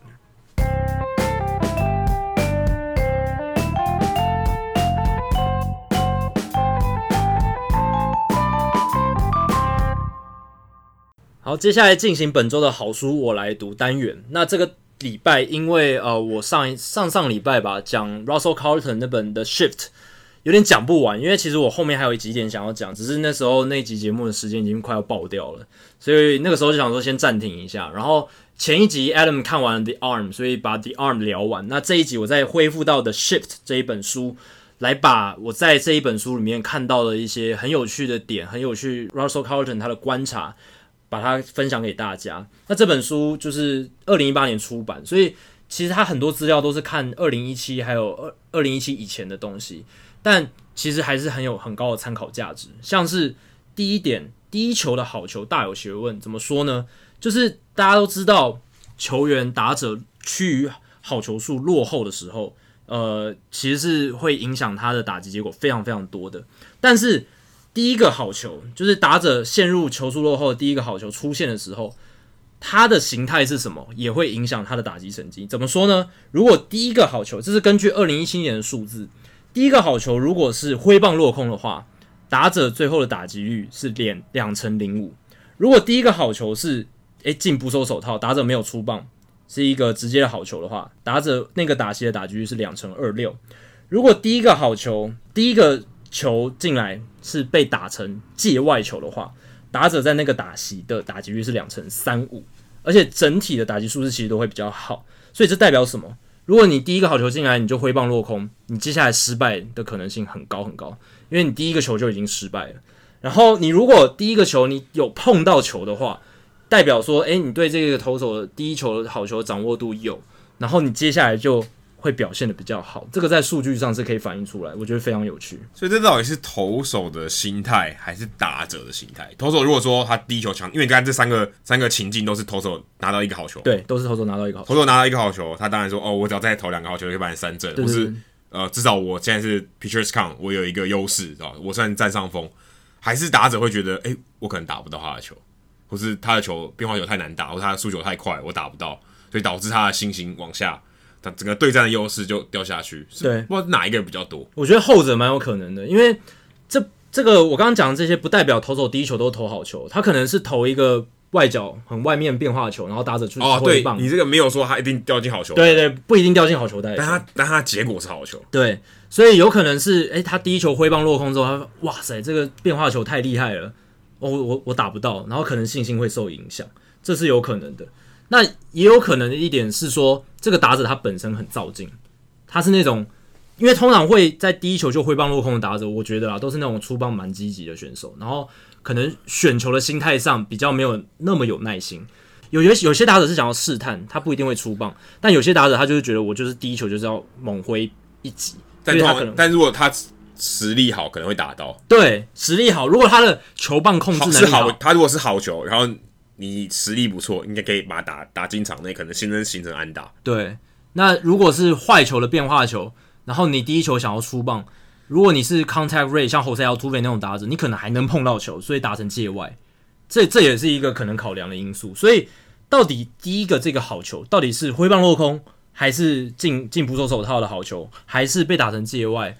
这个会影响整个打席的。这里面少了一个。第一球把它打进 ball in play 的，对，没有 ball in play。如果把 ball in play 的话，可能会高非常非常多。对，因为 ball in play 的这个形成安打的几率一定比后其其他的东西高嘛。对，而且第一球本来好球的几率也比较高一点。对，对于对于投手来讲，他的心态会想要先争取好球数。没错。那接下来我想分享的第二点是，Carleton 他其实在这本书里面不只是讲数据，我之前有提到，他这本书其实以他心理学家的角色，他导入了很多。情感面或是人的因素在里面，而不是冷冰冰的一些丢丢一大堆数据。像他就有谈到，因为那个时候取消故意四坏球保送丢四个球的这个规定要上路，他个人其实是反对的。诶，你是说数据派通常会支持这个这个改变啊？因为他们觉得你要消除比赛的时间。你就是从任何方面下手都可以。那故意四坏球保送，其实丢那四颗球好像很没意义，因为他一定不会进到好球带，一定不会进到好球带。然后你说哦，像 Miguel Cabrera 那种偶尔打到那种很有娱乐性的这种故意四坏球保送的球，可是那个可能呃，可能两三年、四五年才会发生一次，可能十年才发生一次。对对，所以其实没有什么太大的意义。那很多数据派就觉得哦，这个可以弄掉，没关系。但是。诶，也有数据派的人会说，其实能删减的时间真的没有很多了，因为故意四外球保送的数量真的越来越少。这个是 Carlton 反对取消故意四外球保送的原因之一，因为他觉得说这个东西其实他能够帮助他想要达成的目的意义不大，因为他要达成的目的是缩减比赛时间。呃，我觉得更远的应该是让比赛更好看，更远是让比赛更好看。对，但是。Carlton 觉得，其实你取消这个东西，并不会达到这个目的。第一个不会让时间减短，也第二个也不会让比赛变好看。为什么不会让比赛变好看？因为他觉得故意四坏球保送这个动作，丢那四个球的动作，在以比赛一个戏剧张力的角度来讲，它其实是在堆叠一个戏剧张力。为什么？因为通常会有故意四坏球保送的时候，垒上一定是有人的，就是呃，可能是二垒有人，二垒有人，或者是二三垒有人，然后要制造一个可以双杀的局面。或者是，这一定是二垒有人了，至少一定是二垒。对，一定是二垒有人，一定是要制造一个可以封杀。比数很接近，比数很接近，不然不会出现这种战术嘛。因为比数差很大，就随随便打，给你打就好了。对，然后下一棒不是林志胜。对，然后还有非常罕见的情况，就是像如果遇到那种 Barry Bonds 这种选手，嗯、对，你可能就是满垒还保送，对，满垒还保送他，你就是不想让他打。遇到很强的，就是下一棒是投手。哦，对，你第八棒可能就直接故意摔球保送，让投手上来打，都是这些情况。那通常是两出局。对，那通常在这种情况，我讲了绝大部分都是垒上有人，或是比赛比较有张力的情况。那丢那四个坏球，其实以一个 narrative 一个叙述，或者是讲比赛的角度来讲，它其实是可以堆叠一些情绪在里面，感觉有点像电影。如果有一件事情很重要的事情要发生了，然后有一些配乐。对，没错，就是这种感觉。然后有一些风雨欲来的那种感觉，有一些前奏，告诉你等下会有事情发生。对对对对对，有点紧张。对对对，虽然没有开枪，但现在很紧张。没错，然后会有一些前置的一些铺陈。对，讲讲白一点就是铺陈。它其实就有点像是最高潮剧情的一个铺陈。他觉得那丢四颗球是有这个意义在的，所以我看到这一个点的时候，其实是很惊喜，也很印象深刻，因为。我从来没有想到，原来看棒球可以这样看。可是事实上，真的把故意撕坏球剪就是拿掉以后，嗯、我自己在现场，或是你看电视的时候，你真的觉得，哎、欸，我刚断片吗？对，哎、欸，到现在发生什么事？就有一个跑者就上去了。对，然后，哎、欸，我刚才是少看什么吗？对，然后大家就说，哦，现在改改规则了。或者是给有人喝了一口啤酒，哎、欸，刚打完打哦，突然怎么上一垒了？对啊，那个跑者怎么已经站上一垒了？对，有点这种，对，有这种感觉，就是好像。刚开门那个人就被射死，然后没有没有人，哎、欸，有没有人？有没有人？哦不，被射死。对，就是你刚刚提到那个电影的那个环节少了一个铺陈，那少了铺陈就是哦，对，确实有那个结果在。对，因为他还是被射，假设被射死，对不对？可是中间那个剧情的堆叠，还有大家想要看到的是那个戏剧张力，这个东西就被拿掉。所以 Carlton 他这一点真的是，可能是因为他真的是从小看棒球，跟看得很仔细，然后每一个局数都看，每一个环节都看，他会。对这种东西很敏感，所以这个人是数字上也许节省了时间，对，而且节省的很少，但是情感上可能差了一点，损失了很多，对。但是这是我们个人主观，对，这对啊，这是个人主观，这是我们还有 Carlton 主观的意见，对，有我我觉得尤其是在观赏的时候，你真的会蛮错愕的，对，就是诶，到底发生什么事？对，因为有有些人可能会觉得他知道这个规则，但他觉得不会怎么样，就是他他他他不会觉得怎么样，也有这种人嘛。那接下来第三点是，呃，就是 Russell Carleton 他认为应该要改善小联盟的球员的待遇。其实他在很早以前就已经提出这个想法，在好像是在 Dick Hayhurst 写他的那个 Dirk Hayhurst 他写那个呃 Open Gospel 还有 Out of My League 之前，他就已经开始在写说，应该有一个大联盟球队可以挑战的 competitive balance 的 competitive edge，就是。他们可以去争取的竞争优势是你对小联盟球员好一点。他其实很早就知道这一点，因为其实从从那个时候来看，你就可以知道大联盟球队他们对于小联盟待球员的待遇很糟。只是那时候大家都不关心这件事，因为 Hayhurst 还没写那本书，大家还不会关注说小联盟球员的表现，然后他们的生活情况到底怎么样。但是 Carlton 那时候很早就写，他在 BP 就已经写他。他那时候就想，其实到现在也是，他观点一直都是，你只要能够改善小联盟球员的待遇，你整个球员养成还有他们未来的发展性都会变得更好。那这个远比签自由球员或者是薪资中来球员的效益来得大。他有算过，如果一支球队为每个小联盟球员跟教练每一天增加五十元的加菜金就好了，很多诶、整个体系哦，在呃今年要每一个人都加，每一个人都加，对。然后在是在今年要裁减小联盟球队的消息出来之前，因为这是二零一八年出版的书，所以他那时候算说七支球队，如果一个体系他算七支球队，然后每一个球员都加，每一个球教练都加五十元美元的加菜金，一年最多也是多花一百九十万美金而已，一百九十万美金，这个不只是九牛一毛了，根本就是少到不行的，对大联盟球队来讲少到不行的钱，就是签一个可能边缘的后援投手的价格。所以这是对很多球队来说都可以做到的事情，可是那个时候没有球队这样做。当然，大联盟近年改善非常多，很多球队都开始改善球员的时速啊。蓝鸟好像涨了一倍的薪资，对，蓝鸟还涨薪资。小熊队是一直有很好的这个提供他们营养品、营营养的食物这样子。那而且呢，今年大联盟裁减球队的消息出来之后，诶，大联盟球队应该更有余裕。去把更多的资源分配在每个球员跟教练身上。不过，我觉得如果以这样来看哦，我觉得现在现在球队如果有这个多余的钱，我觉得球队还是不会把它用在直接用在球员身上。我觉得他们会把它用在养成的系统上面，比如说买更多的仪器啊，我增加这个球员转换成啊真的大联盟球员这个这个几率这个比例，我提升这个效率，我觉得可能是比较有用的。你说真的给你加菜金，能帮助这球员多少？对，我不如给你更好的养成系统，对不对？我更准确的，或者讲更难听一点，更残酷一点，更有效率的淘汰这些我觉得不可能成功的人。对，我，我加速这个东西，我更快的去判断这些东西。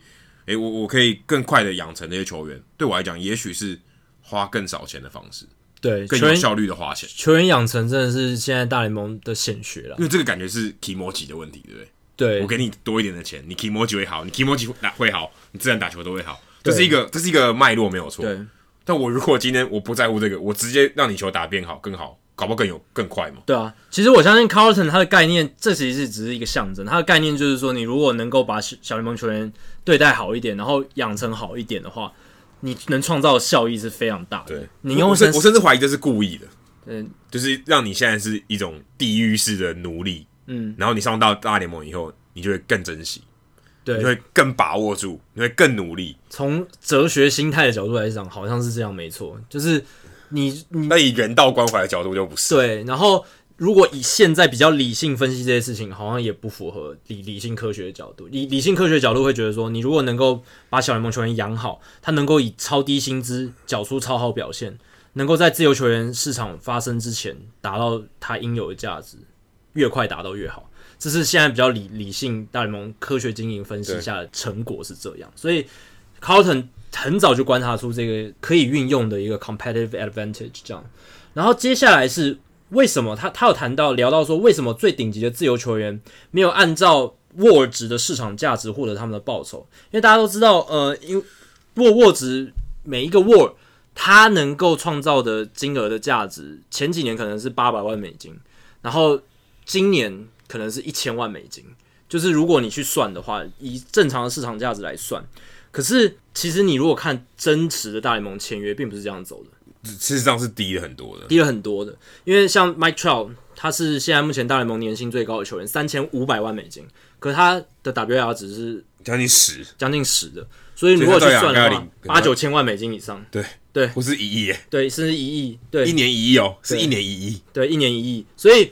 这个东西是不可能发生的。那为为什么会是这样？是因为他有提到一个金世世界纪录效应，也就是一种社会文化因素。是金世界纪录他们在接受就是挑战者的时候，他们会跟挑战者说：“好，你要破这个纪录可以，但是你不能破太多，你破一点点就好了，让以后。”后面后世的人还有机会再破这个记录。就 Trout 现在就退休了，不要不要不要再破值的记录。对对对对对，你你已经赢太多了，你不要你不要再再再赢太多了。这个是真的哦，金世界纪录他们真的会跟这个要挑战记录的人讲说，记录不要破太多，破一点点就好，让以后人还有机会。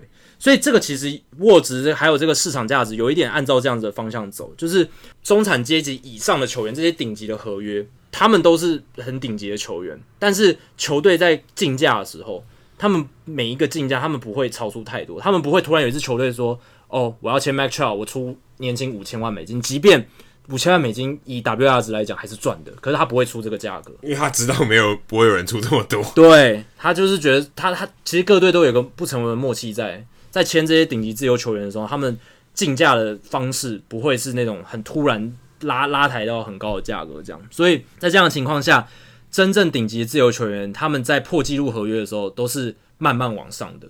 像这个历史的推演，对啊，对，像在 Mike Trout 之前最高薪我记得是 Clayton Kershaw，也是三千万美金出头，对，然后再往上叠就是三千五百万，可能之后会慢慢叠到四千万，可是它不会突然暴增到六千、七千、八千，这个是你平均以平均年薪角度来讲，绝对不可能发生的事。其实也不理性啊，也不理性，对于球团来讲啊也太不理性了。对啊，因为你你会觉得说啊，我用。可能三千七百万美金就可以签到一个更好，没有，因为他只要比大家都高就可以了，对，比大家都高就好，我不用高太多。就我说我一定要反映你真实的价值吗？呃，不用，我只用我只用赢过二九队就可以了，对，对不对？对，你不需要那么多啊，你付完那么多干嘛？对，而且还有一个很有趣的论点是，如果我今天签一个可能 WAR 值六的球员，跟我签一个 WAR 值四的球员，其实差的金额不会太多，那我干嘛要突然把我的价抬那么高去追那个六六的球员，对不对？但也不一定哦。如果你今天你的就像你玩那个 Fantasy 一样，对不对？你要前面几轮你都拿超多的钱嘛。如果是竞标的，对对？Mike Trout 一个人可能五十块，可后面的一员战队可能 WAR 值只有他一半，但一员，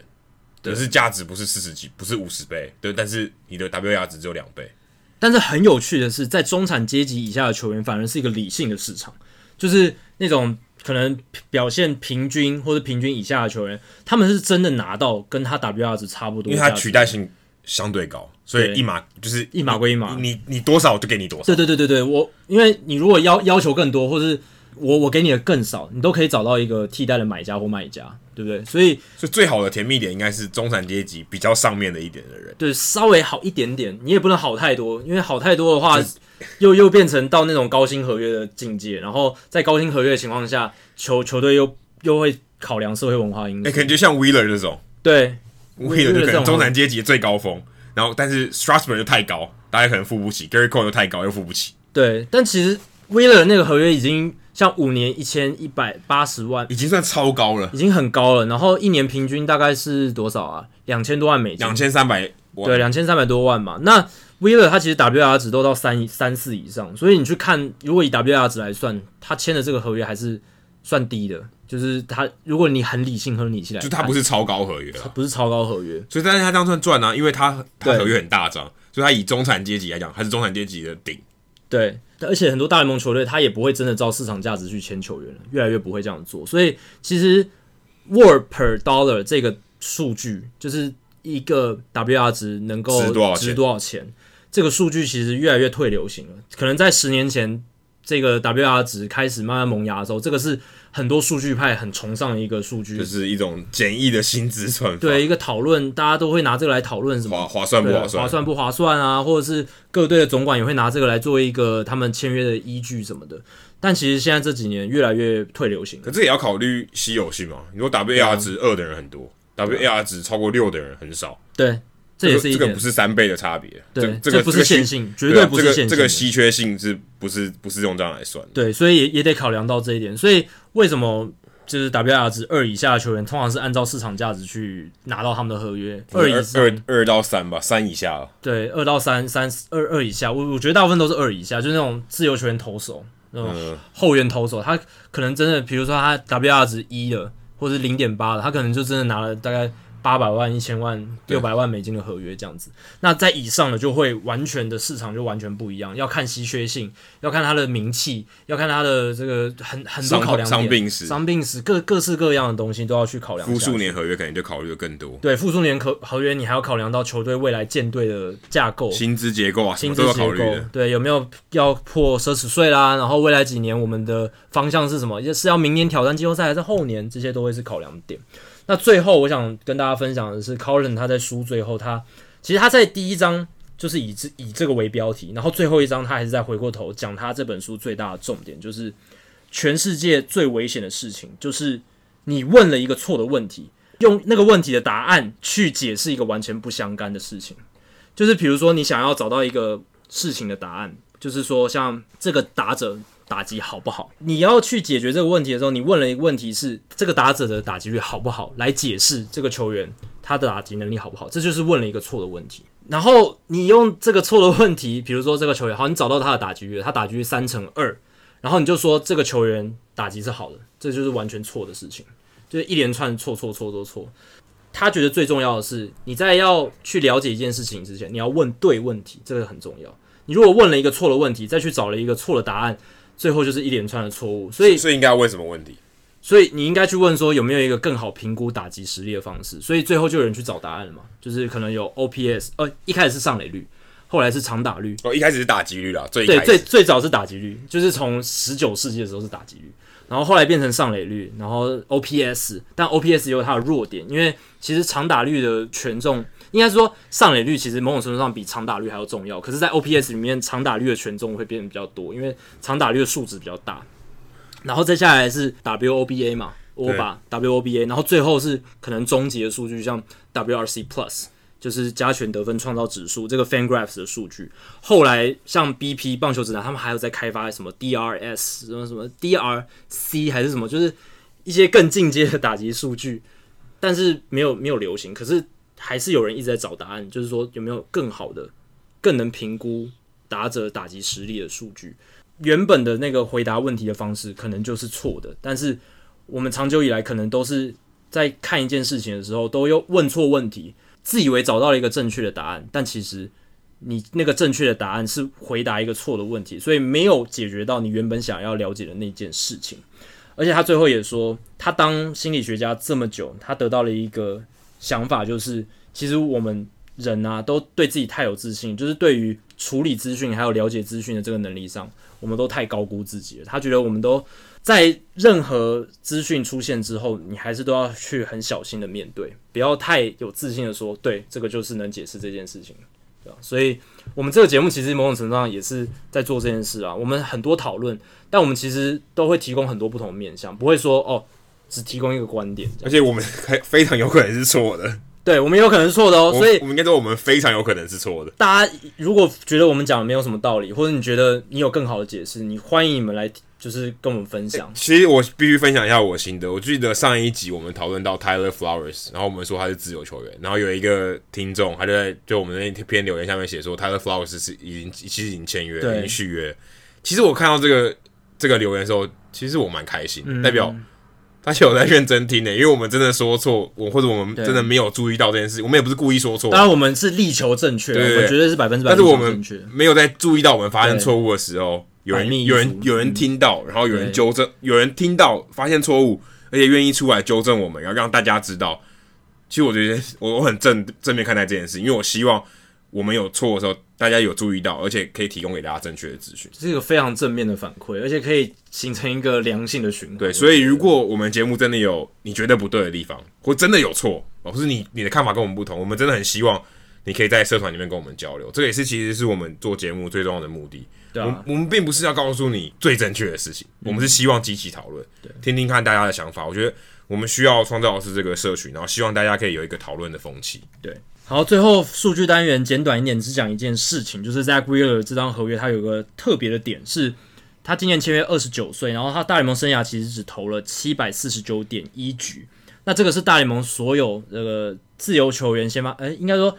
自由球员先发投手签破亿美金以上合约最少的生涯局数，代表他的 track record 是应该说最薄的、最薄、最差的履历最薄、最薄的。但不，他可能水准很高，可是他就是局数很。他肯定水准也不是最高的，对，水准也不是最高的，但应该也不是最烂，可是就是最薄。对啊，这还蛮有趣的。可是这个有可能很快会被破诶、欸，很可能啊，因为价值会越来越高嘛。对，因为你这个是用要一亿，你用一亿来做标准。一亿以后会越来越不值钱，越来越不值钱，而且以后先发投手投的局数也会越来越、欸。会不会跟可能等到二十年后，有些人可能是还没有上大联盟就签一亿的，搞不好也有可能。但是如果这个这个数据是排除那些还提早签延长约的哦，还有像田中将大这一种，就是他以前在日本投球的，不算这种排除掉，就是你真的成为自由球员，然后再签破亿美金合约的所有的投手。但是我相信你还没有成为自由球员，要签一亿也蛮难的。也很难很难很难，就是那种超级大物，然后前几年就要表现出 MVP 等级水准之类的，才才有可能。但也有，但我觉得也蛮有可能会发生的啦。对啊，只是可能不是 FA 了。对啊，其实 Adam 也提到一个重点，就是这个记录会一直不断刷新，因为 Zach Wheeler 也是刷新前人的记录，前人的记录就是 Patrick Corbin 啊，而且也没多也没多久，也没多久啊，二零一八年整整一年，就一年而已。Patrick Corbin 他也是签破亿美金的合约，他那个时候只有投了九百四十五点二局。然后在那之前是 Jordan Zimmerman 一千零九十四局，他是在二零一五年签的，五年一亿千万美金跟老虎队。在之前是 Max Scherzer 一千两百三十九点一局，他在二零一五年跟国民队签下七年两亿一千万美金的合约，所以是每一年都在刷新哦，几乎几乎常在刷新啊，几乎常在二零一五年跟二零一八年都还有二零一九年都有刷新，这近年速度特别快。那之前的话，像是二零一零年 Cliff Lee 一千四百零九局，他是跟费城人签的合约，五年一千两百万美金。在那之前就很早了，二零零一年 Mike Hampton 他签。八年一亿两千一百万美金跟洛基队，当然这张合约是非常失败，可能是自由球员合约史上最失败的。可能也也后无来者。对，因为他那时候是签了大联盟史上最大张的合约，可是表现却非常。大家就是那个时候开始害怕二刀流的。真的，他那时候是一个打击也非常强的投手，可是他那时候生涯累积的投球局数一千两百六十点二局，也是那个时候最少的。所以这个这个趋势会一直不断前进啊，因为投手投球局数越来越少，然后。像 Adam 讲的，先发投手，先发投手，对，先发投手投球局数越来越少，然后还有破亿美金的这个合约，随着通货膨胀会一直贬值。接下来的情况就是会应该会有比 Zach Wheeler 投球局数更少，就拿到破亿美金的自由球员投手。对啊，可能他也许三年搞不好就破亿，也有可能一年三千多万就破亿了。对，这是有可能的。当然。这个数据还是要再提一下，就是他是只说已经立满生年资满六年，然后进入自由球员市场，然后再签约这些球员，然后不含那些日本来的进口货。对，如果大家喜欢我们的节目的话，欢迎加入 Hito 大联盟在 Facebook 社团 Hito 大联盟讨论区 H I T O 大联盟讨论区，加入这个社团，回答三个简单的问题，就可以和我还有 Jackie 还有其他上过我们节目来宾以及其他的听众朋友一起讨论棒球。那如果大家有对于美国职棒或是棒球的相关问题，欢迎上我们的官网 hitomlb.com 上面填写发问的表单，我们会尽可能在节目一个月一次的听众信箱单元上面统一回答、讨论、分析大家提出的想法还有问题。那如果你想要订阅我们节目的话，也很简单，想请上我们的官网 hitomlb.com 上面有详尽的订阅解说方式。无论你用的是电脑、手机、平板，作业系统是 iOS 还是 Android，都可以免费的订阅。那我们在 Spotify 上面也有上架，所以如果你是 Spotify 的使用者的话，也欢迎你在 Spotify 上面追踪我们的节目。那最后，希望大家到 iTunes 的 Podcast 专区，在 Hito 大联盟的页面底下给我们评分和留言，让那些还没有听过 Hito 大联盟的朋友能够更快速的了解我们的节目内容还有特色。好，今天的节目就到这里，谢谢大家，拜拜，拜拜。